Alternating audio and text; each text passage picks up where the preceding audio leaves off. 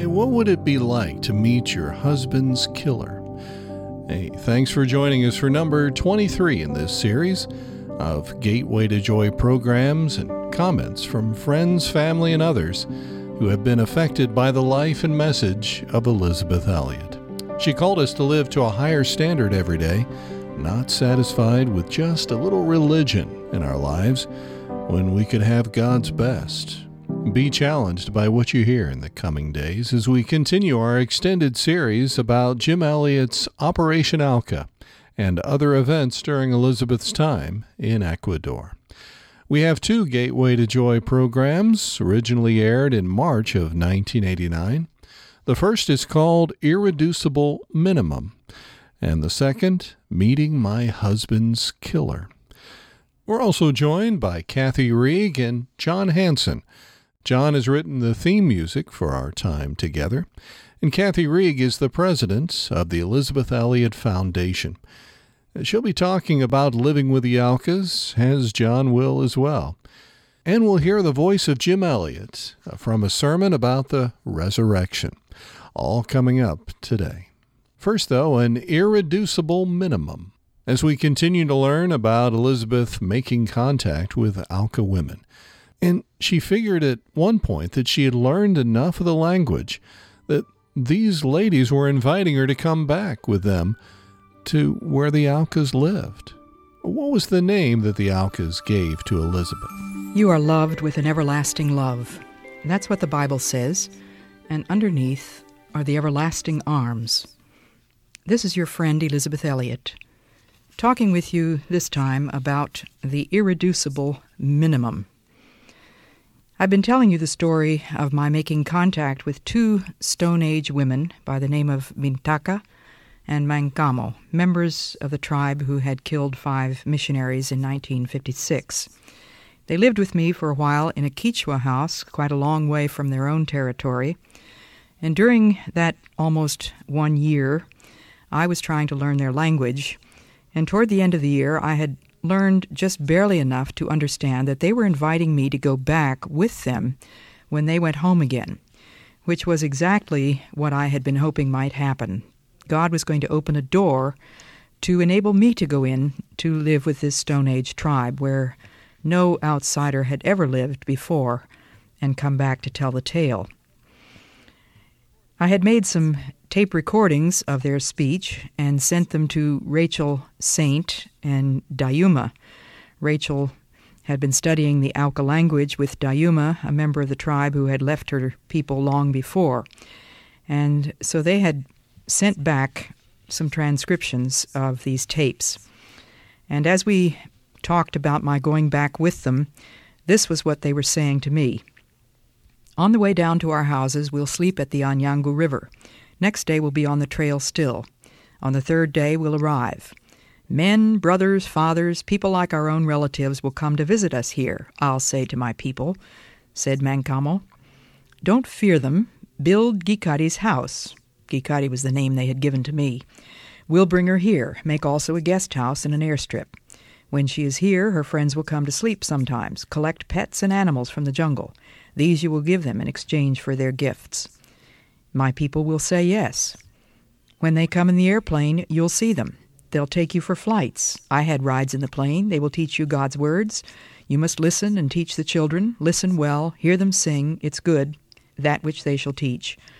We'll build our houses on the Lawano River on a nice open place. You and I will have houses side by side. I'll tell them to make a huge strip, cut down all the trees. Last night I dreamed I took some Quichua women down there and told my relatives to cut them some wood. If I don't go home soon, I won't be able to find my family. They will move far away. They will wait till now, for this is the season of kapok. If I don't arrive before it passes, they'll leave. They may be living in small houses separated throughout the forest. We would not be able to find their footprints. We ought to go while they are still together in one place. Then they will listen and say yes. I will say to my brother Dabu, Remember how you cried when they killed the five foreigners? They were good men. You wished they had lived. The wife of one of them still lives. She is good. She will come here to live. You must spear fish for us. From now on, we will live happily. Things will be different. We won't cry any more. I saw some chonta blossoms. This means that it's time to go home. A year is nearly up. My children will not do well if I don't go to see them. They will think I'm dead and do what they please. I'll make them all work, every one of them together, to build the house and airstrip.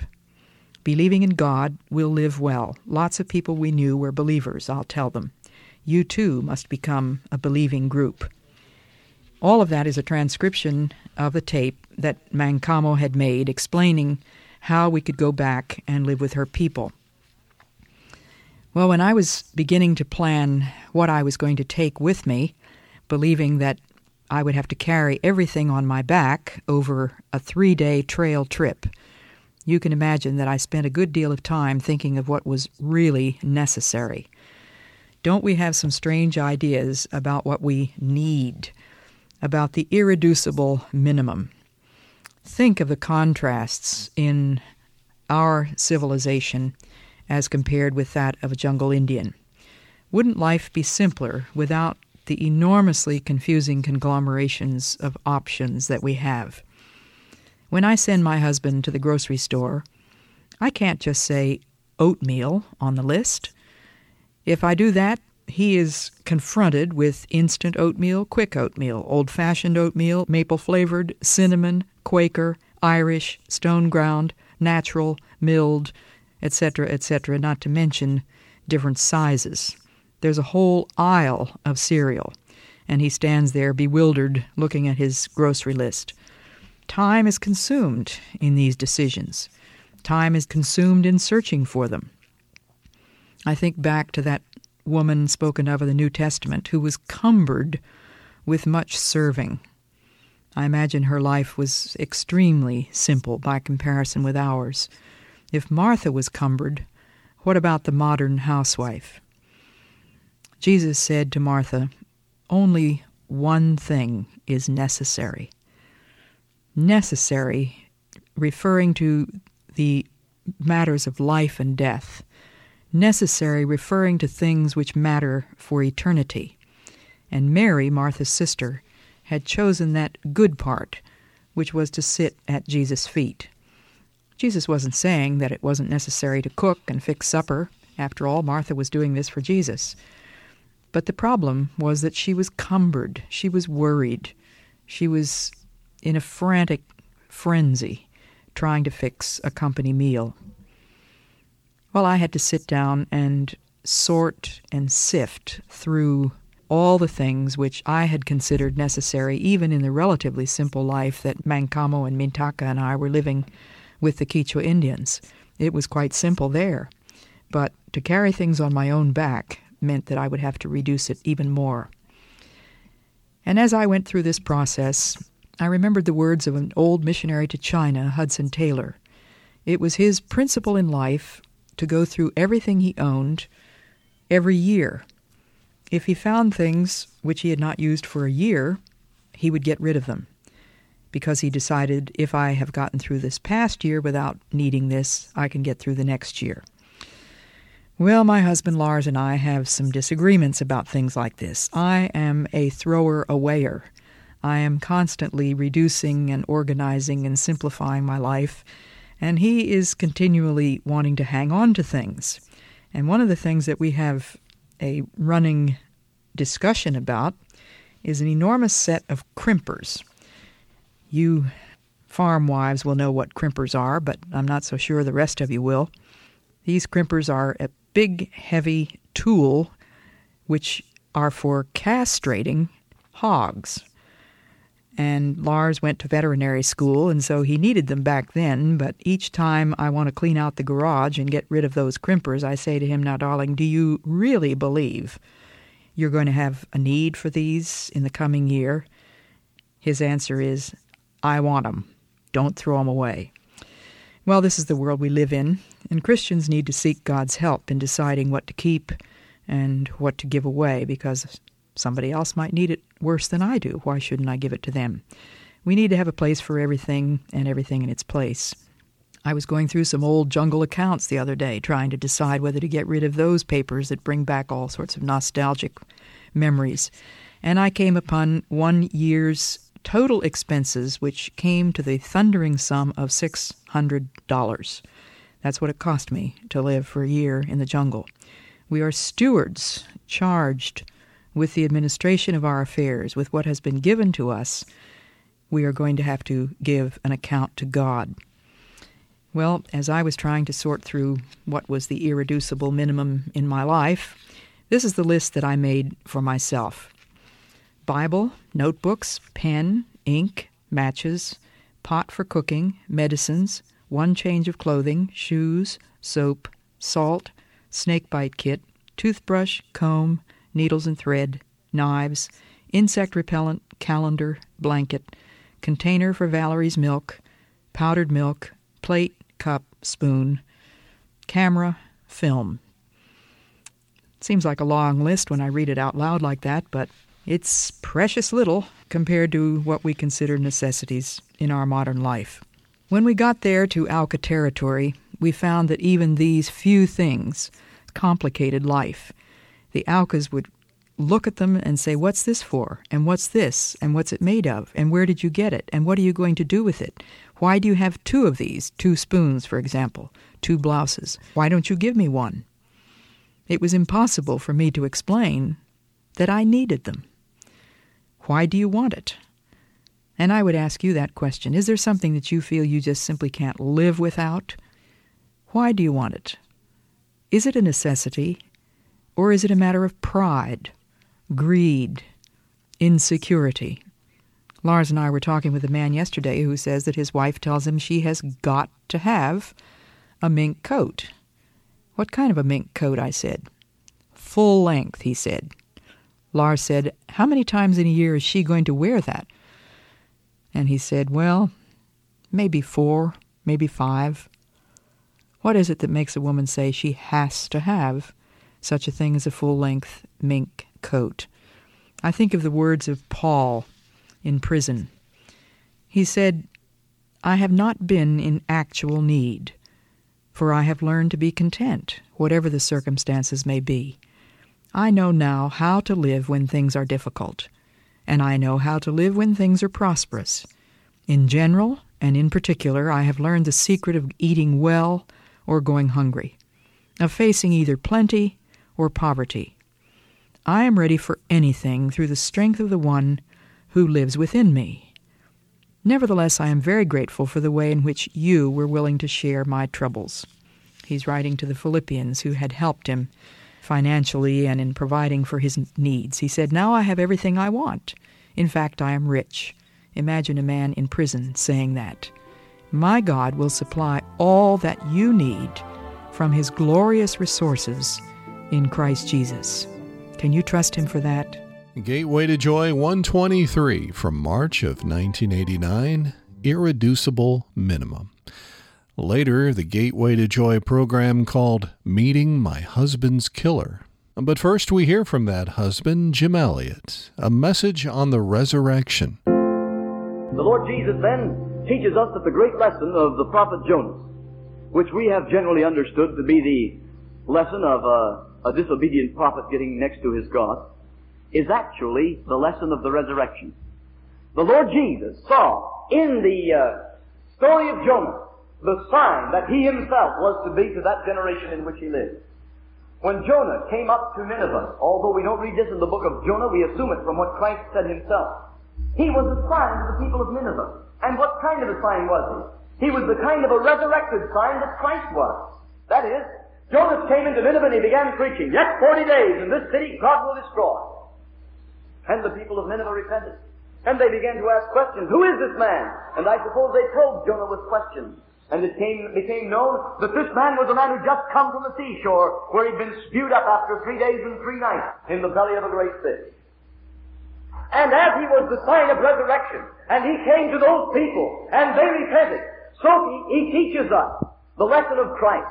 It's interesting that Jonah was unlike Christ in that when the people repented, he was sorry.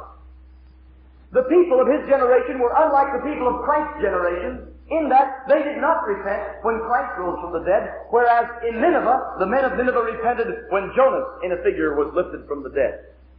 So that Jonah found himself in a happy circumstance and turned sour on it. And the Lord Jesus found himself in a very difficult circumstance since the people didn't believe in his resurrection and were sweet about it. But that's the lesson of the prophet Jonah as interpreted by Jesus the Christ. He teaches us that the lesson of the prophet is a lesson of three days of death and then resurrection.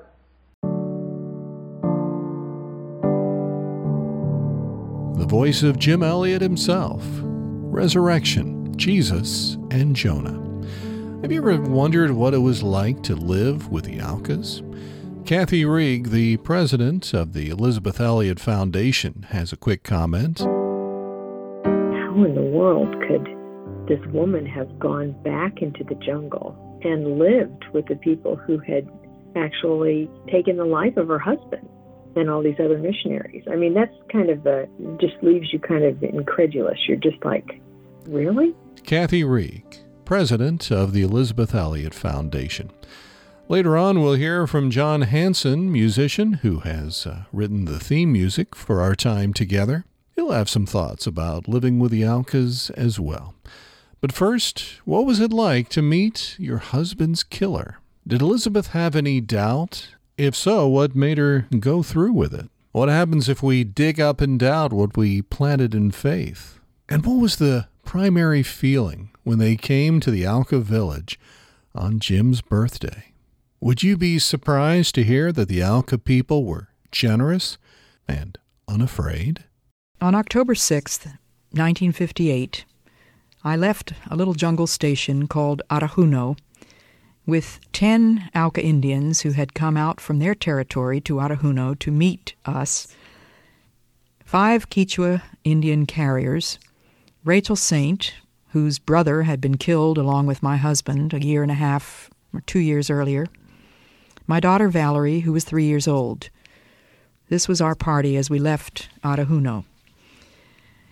When we got to the first stopping place, about six hours down the trail, we met there a woman named Maruja, who had been kidnapped by Aucas a year or so before. I talked with Maruja about what we were about to find when we got to the Auca settlement.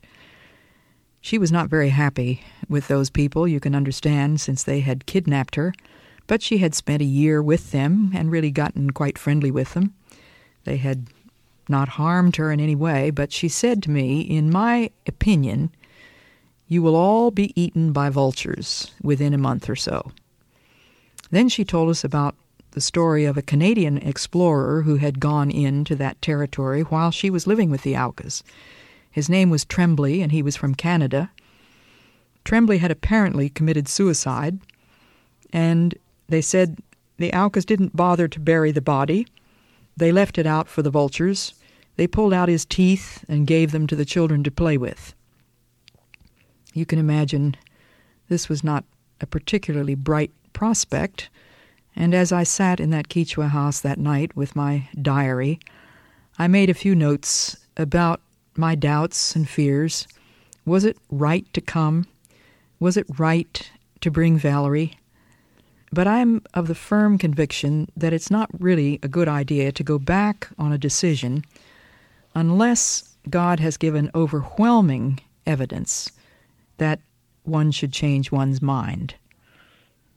As Dr. Edman, the president of Wheaton College, used to say when I was a student there, never dig up in doubt what you planted in faith.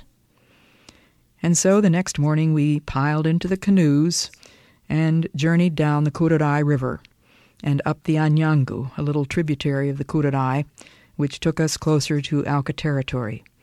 It was a beautiful day. The water was beautiful and clear. The Indians fished occasionally as we went along. We saw an alligator and a few turtles. It was very slow, poling along in the canoes, and it was slow walking on the trail. Finally, we broke out from the trail into a little jungle clearing. This was that strong city which I referred to a few days ago. From Psalm 60 Who will bring us into the strong city? Wilt not thou, O God?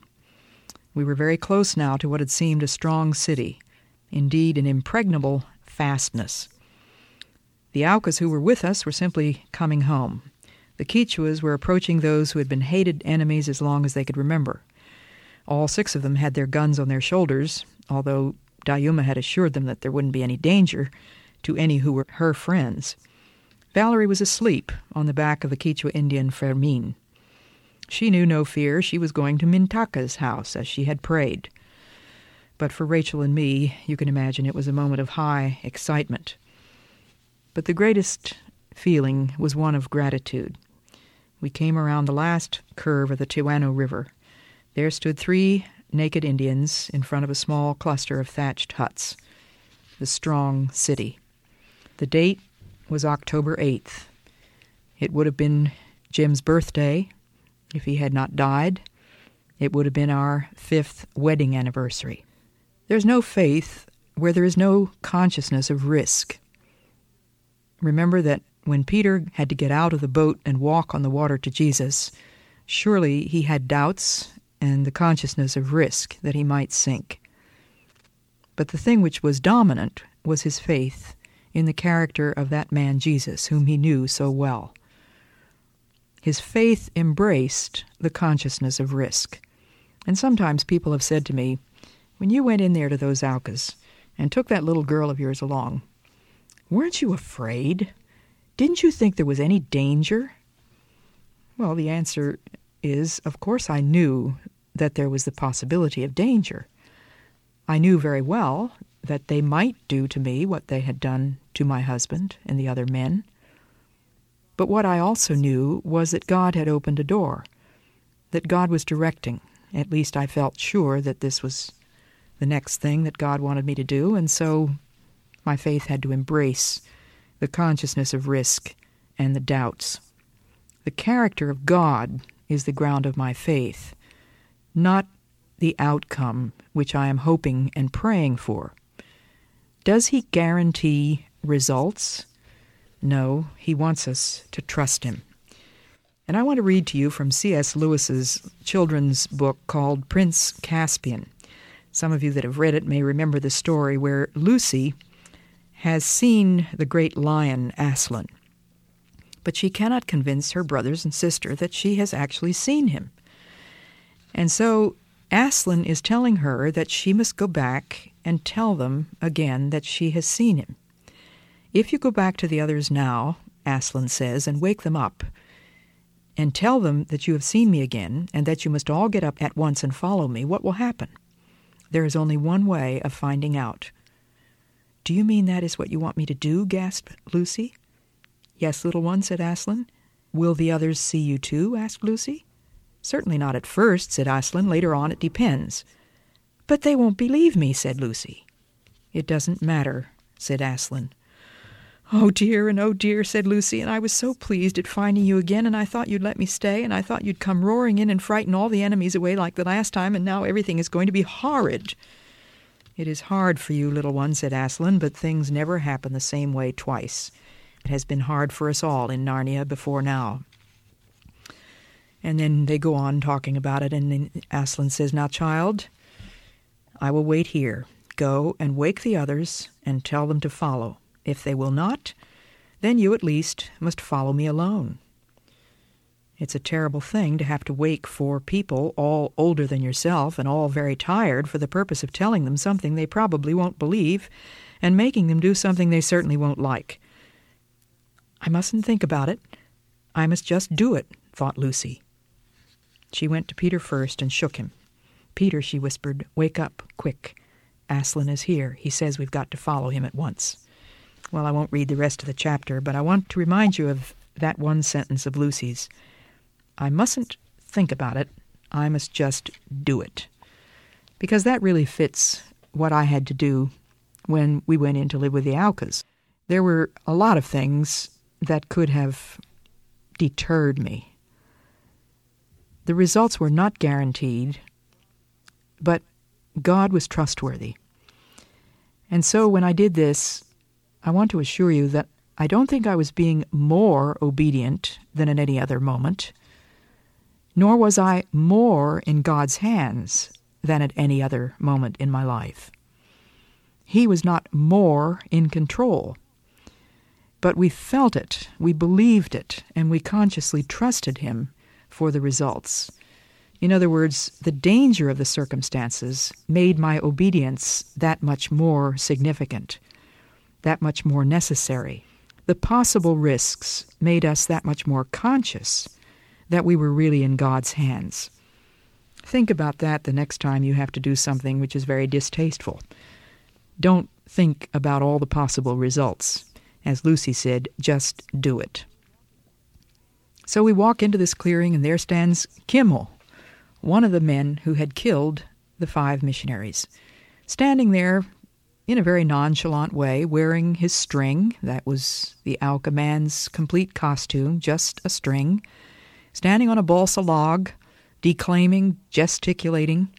He had thick balsa plugs in his earlobes, and there were two naked girls standing there next to him, all of them very self possessed, very calm, as they faced this string of outsiders that was coming in. Rachel, my daughter, and I, and the Quechua men who were carrying our things. I wrote in my book, The Savage, My Kinsman, a description of that first scene. Two pretty girls, also naked except for the string around their hips, stood smiling beside their tiny leaf shelters. Their hair was cut in bangs from the tops of the ears straight across the forehead, hanging to the shoulders and the back. I was immediately impressed with the dignity and simplicity which characterized them. Faced with six Quechua men who were dressed in foreign clothing and carrying heavy shotguns and loads, the Aucas stood quietly and gazed steadily. Valerie sat down, fixed her eyes on the first Auca man she had ever seen. I had told her plainly that her father had died, that he was living now in Jesus' house, but I had said very little to her about how it had happened. I wanted to save it until she could comprehend it more fully.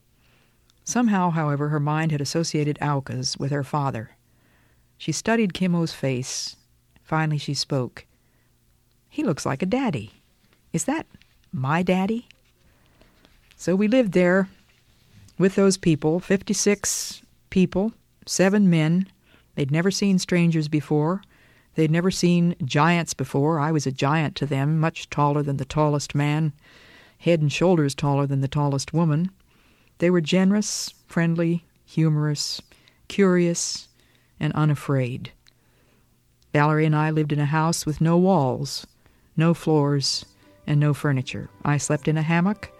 She slept on a piece of split bamboo laid over three logs, spread out her little doll blanket, a little scrap of cloth, and was at home. Meeting My Husband's Killer, Gateway to Joy 124. Well, we're, we're almost at the end of our time together, but before we go, let's hear from musician John Hanson, the one who has written our theme music. He has some thoughts on Elisabeth going to live with the Aucas. I can't remember the time that I specifically heard of of what happened to uh, Jim and the other missionaries uh, when they were killed, but I do remember hearing about it as a kid and being just kind of astounded that not not just that they were killed and that that happened, but that Elisabeth and and and the others actually went to those tribes after you know their husbands had been killed and and that part really spoke volumes to me because we can read about sacrificial love in scripture but but when you hear stories like that it really it really is motivating and it really is brings it home in, in a new way. Musician John Hanson, the one who has written the music that you're hearing right now. And with that music, it's a signal that our time together is just about at an end. But first, let me thank you for letting us come into your home, your office, wherever we found you today, maybe out on a jog. Uh, thanks for uh, spending some time with us. On behalf of the Elisabeth Elliot Foundation, in cooperation with the Bible Broadcasting Network, Charlotte, North Carolina, let me invite you to check out all the resources available at elisabethelliot.org. Until next time, may God remind you daily you're loved with an everlasting love. Underneath or what? Yes, the everlasting arms.